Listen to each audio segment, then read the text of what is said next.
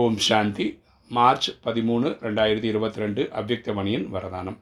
சர்வ சக்திகளின் சம்பன்னதா மூலம் உலகின் தடைகளை அழிக்கக்கூடிய விக்ன விநாசக் ஆகுக. சர்வ சக்திகளின் சம்பன்னதா மூலம் உலகின் தடைகளை அழிக்கக்கூடிய விக்ன விநாசக் ஆகுக. விளக்கம் பார்க்கலாம். யார் சர்வ சக்திகளிலும் நிறைந்தவர்களாக இருக்கிறார்களோ அவர்கள் தான் விக்ன விநாசக் ஆக முடியும்.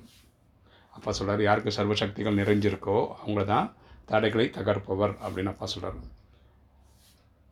விக்ன விநாசன் முன் எந்த விக்னமும் வர முடியாது. விக்ன விநாசன் யார் இருக்காங்களோ அவங்களுக்கு முன்னாடி தடைகள் வராது. ஒருவேளை ஏதாவது ஒரு சக்தியில் குறை இருந்ததென்றால் விக்ன விநாசக்கென கூற முடியாது.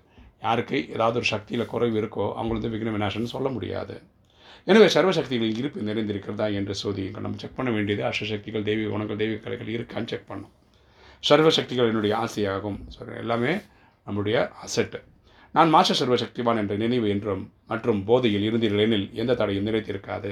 ஸோ நம்ம புரிஞ்சுக்க வேண்டியது நம்ம மாஸ்டர் சர்வசக்திவான். சர்வசக்திவான் இறைவன் நம்ம அவரோட குழந்தை இப்போ நம்ம மாஸ்டர் சர்வசக்திவான்ற புரிதல் இருந்ததுன்னா நமக்கு தடைகள் வராது. இன்னைக்கு ஸ்லோகன். யார் சதா சுப சங்கல்பங்களையே படைக்கிறார்களோ அவர்களே டபுள் லைட் ஆக இருக்கின்றனர்.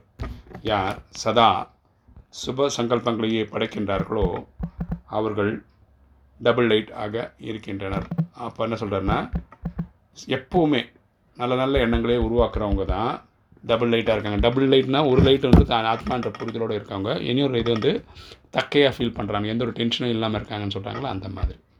ஓம் சாந்தி.